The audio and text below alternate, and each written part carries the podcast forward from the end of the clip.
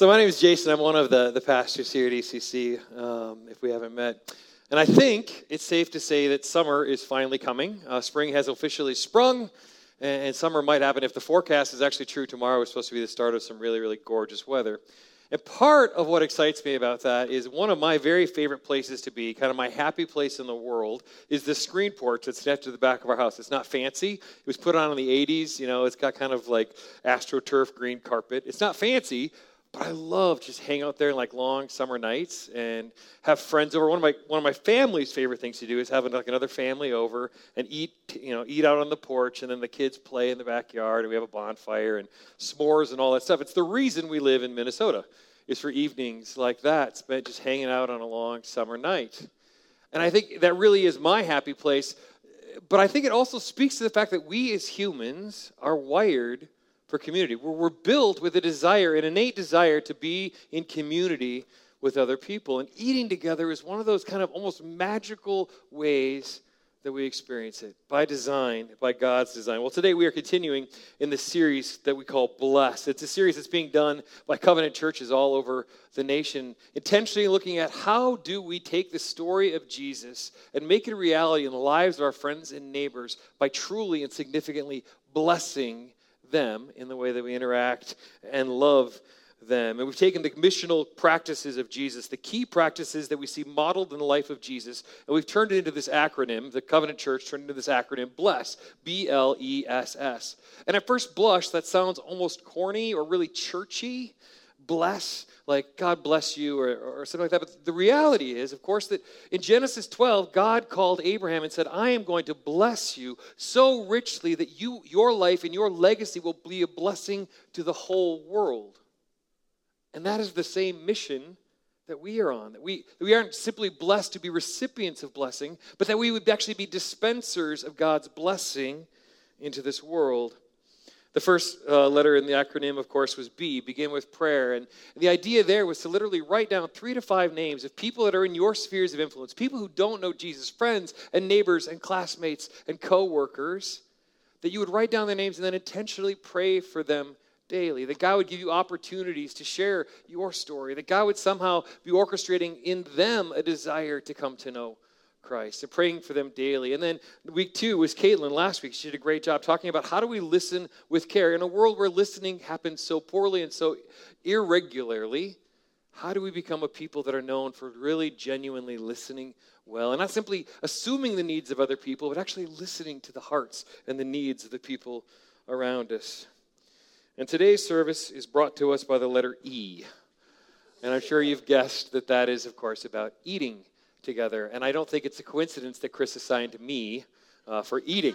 I, it's a cruel, uh, cruel stereotype, I think, typecasting.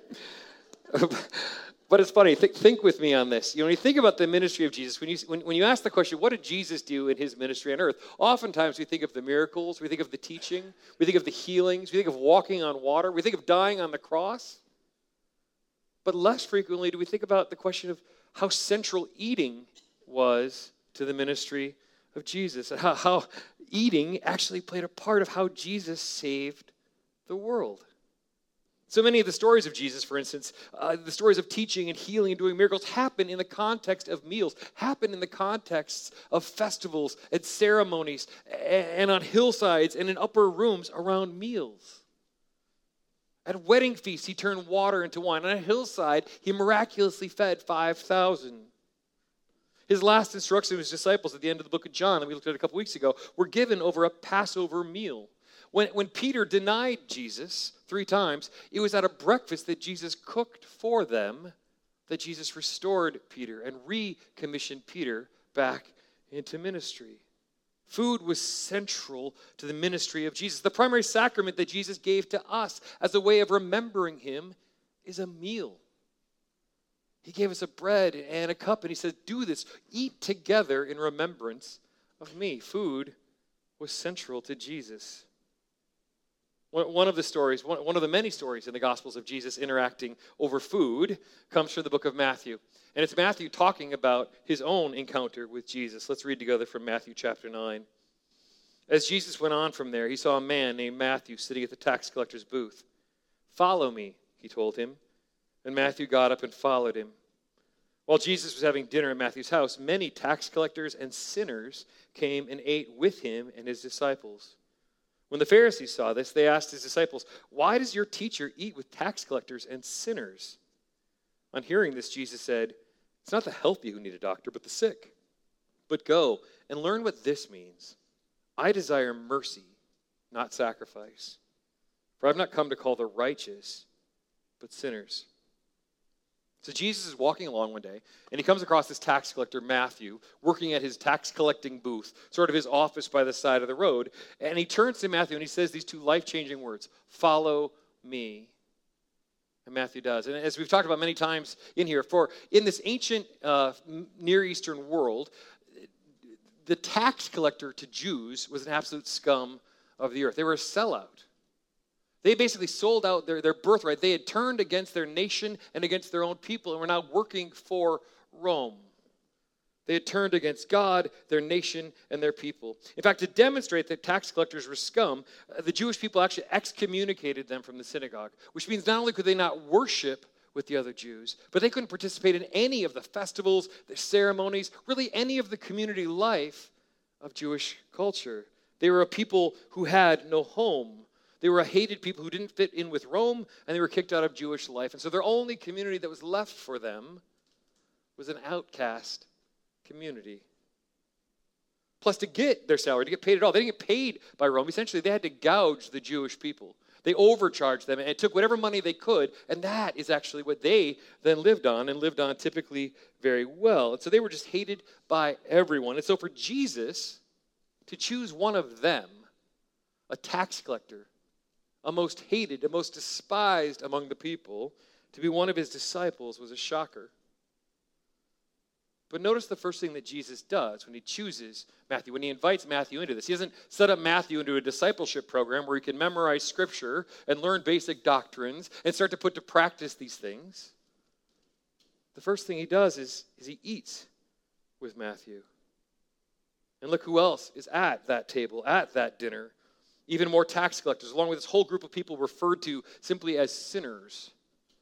I think it's worth noting that here sinners does not mean that, that imply that somehow there are sinners and there are people who aren't sinners. Rather, it was a, a cultural meaning. It was a broad category of people who were irreligious, people who were rejected by the church, who were, had rejected Jewish customs. And so you had tax collectors, and you had prostitutes, and you had outcasts and, and lepers, and these people who were simply not welcome within the established Jewish community, and they were simply called sinners.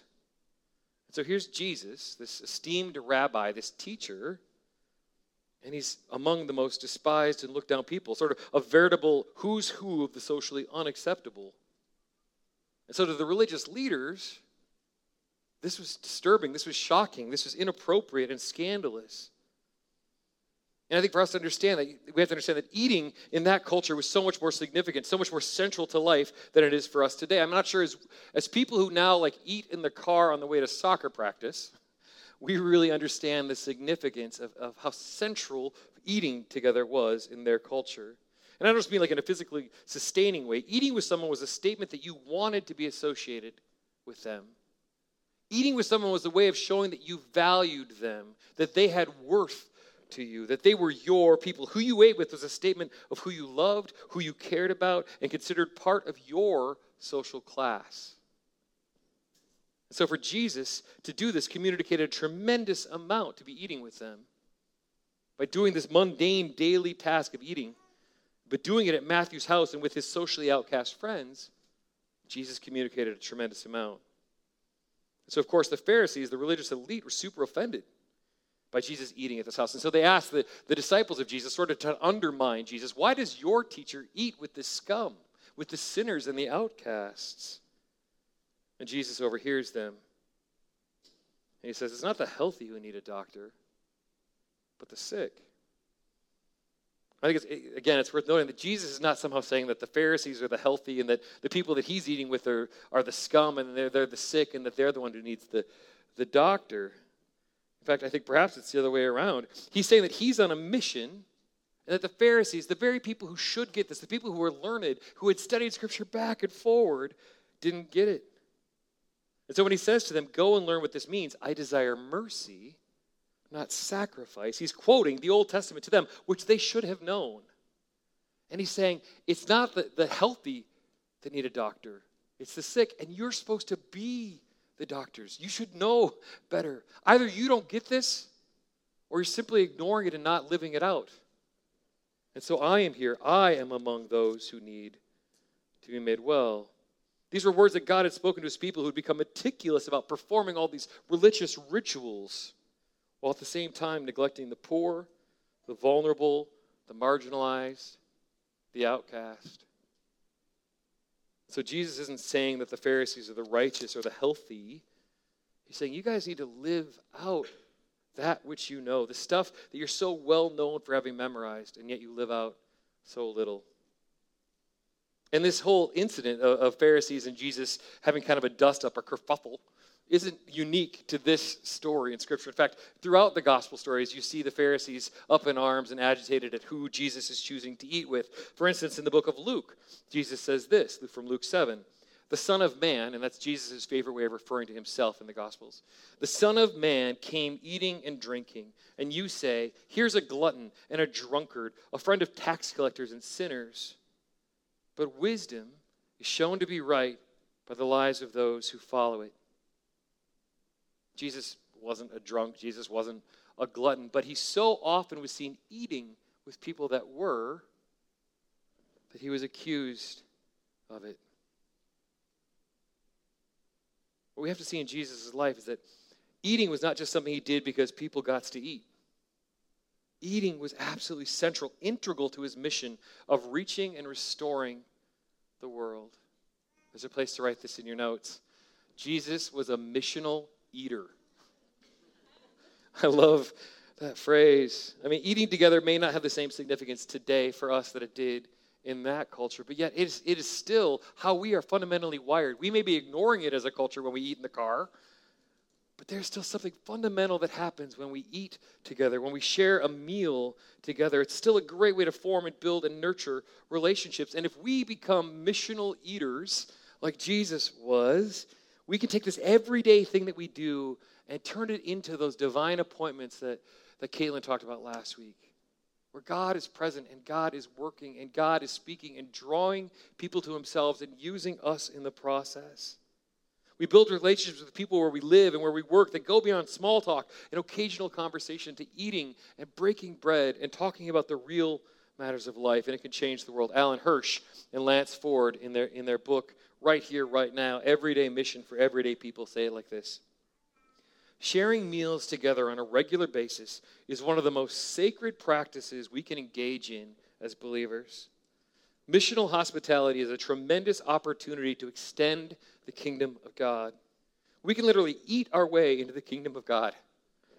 If every Christian household regularly invited a stranger or a poor person into their home for a meal once a week, we would literally change the world by eating. Change the world by eating. Best mission trip ever.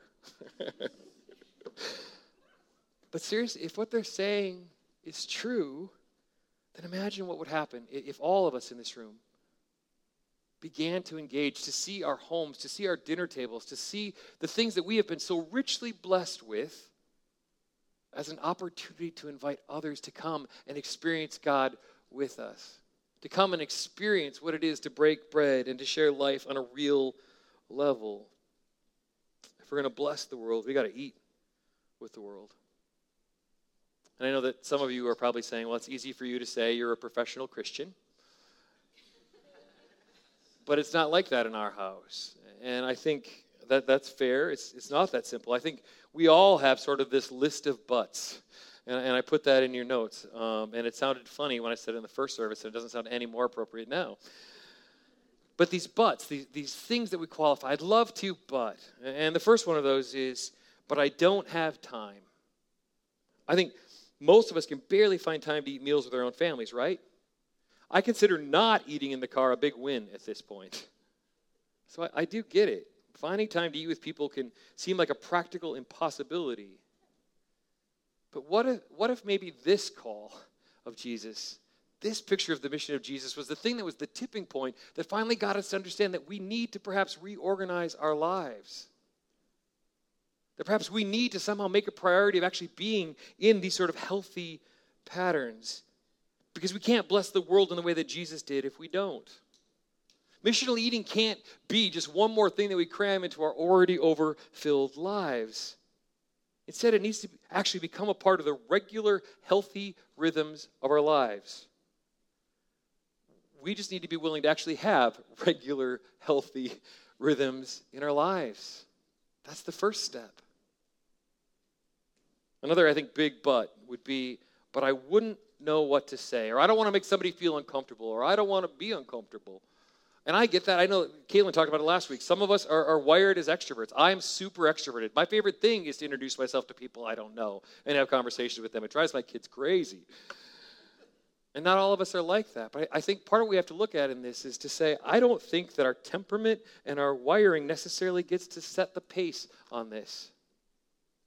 I think that all of us are called into this mission. And it is empowered by God. It is called upon to God, by God, to us. And well, God will give all of us the ability to do that. God is present in those conversations, equipping them and giving us the words to say if we're willing to step out in faith and act and invite. Go beyond the surface.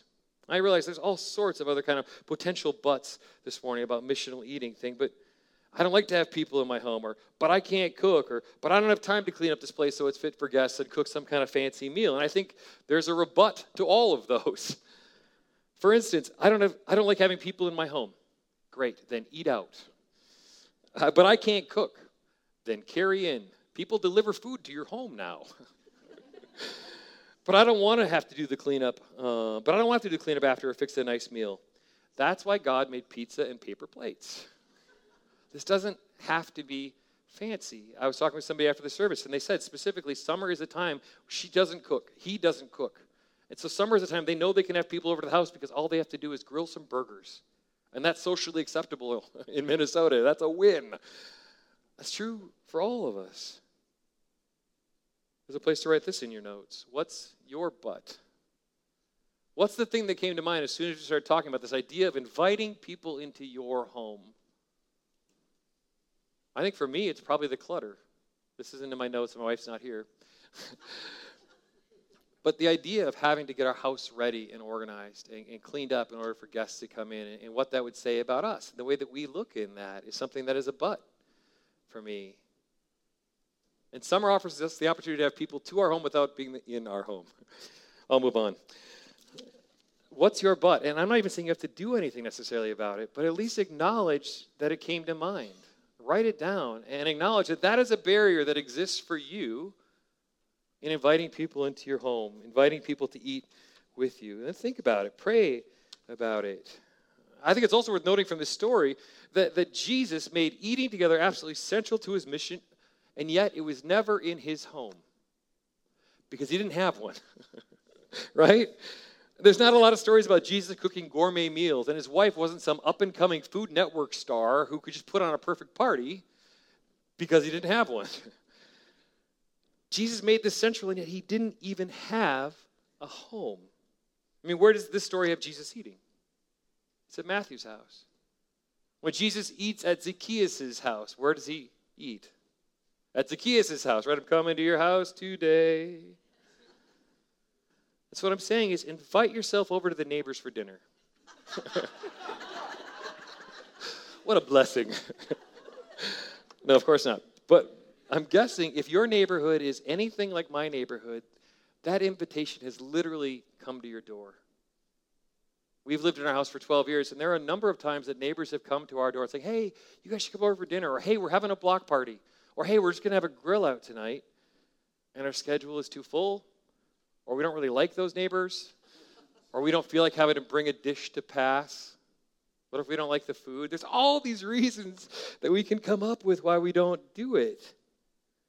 How about you? I mean, when you're invited, do you go? This isn't just about us inviting neighbors into our home. Sometimes Christian hospitality is simply being prepared to accept the invitation that comes to you, being willing to go a little bit out of your comfort zone and risk that maybe the, the potluck isn't going to be all that good in order to get to know your neighbors. When we started this series two weeks ago, we asked you all to write down the three to five names of people you're going to be praying for. If you've been doing that, I would not be surprised at all if it's your coworker who comes to you and says, hey, want to get lunch? If it's your neighbor who shows up at your door and says, hey, we're having a thing Friday night. You guys want to come? That's, that's the way that God works. I'm not saying wait for that, but I'm saying that's what's the things that kind of start to happen when we actually bring God into this and say, give us the opportunities and the courage to act on them. I'm saying if Jesus was able to live this out without even owning a home, maybe there are places where we can live this out too.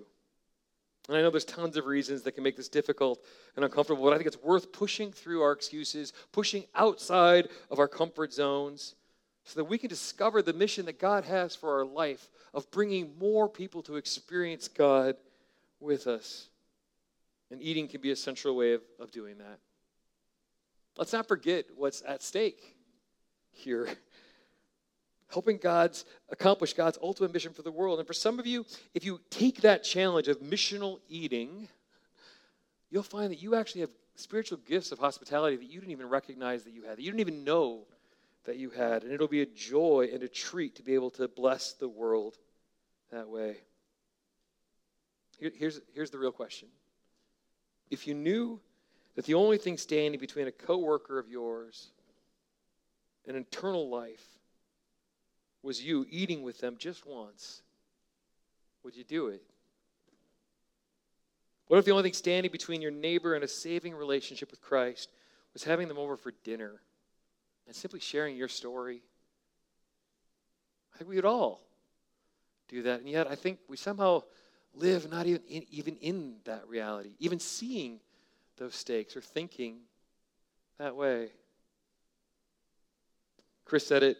Caitlin said it. Not making people projects. We are the project in this. But it's, it's having the heart that God has for people and seeing them the way that God sees them. And remember, you don't have to do this alone. I mean, one of the reasons we, we've started this small church thing, and one of the reasons why we've asked that they kind of be geographic is so that we actually have these enclaves. We have these little lighthouses in neighborhoods where you can do this together. All of these blessing principles are so much more fun and so much easier and so much more rewarding and impactful if we do them together.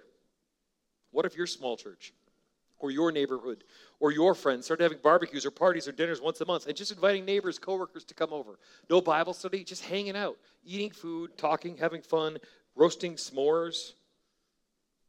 That could be someone's first taste of what group life looks like, of what authentic community looks like, of what church looks like. That could be somebody's first experience of what God is like and the life that he's called us to.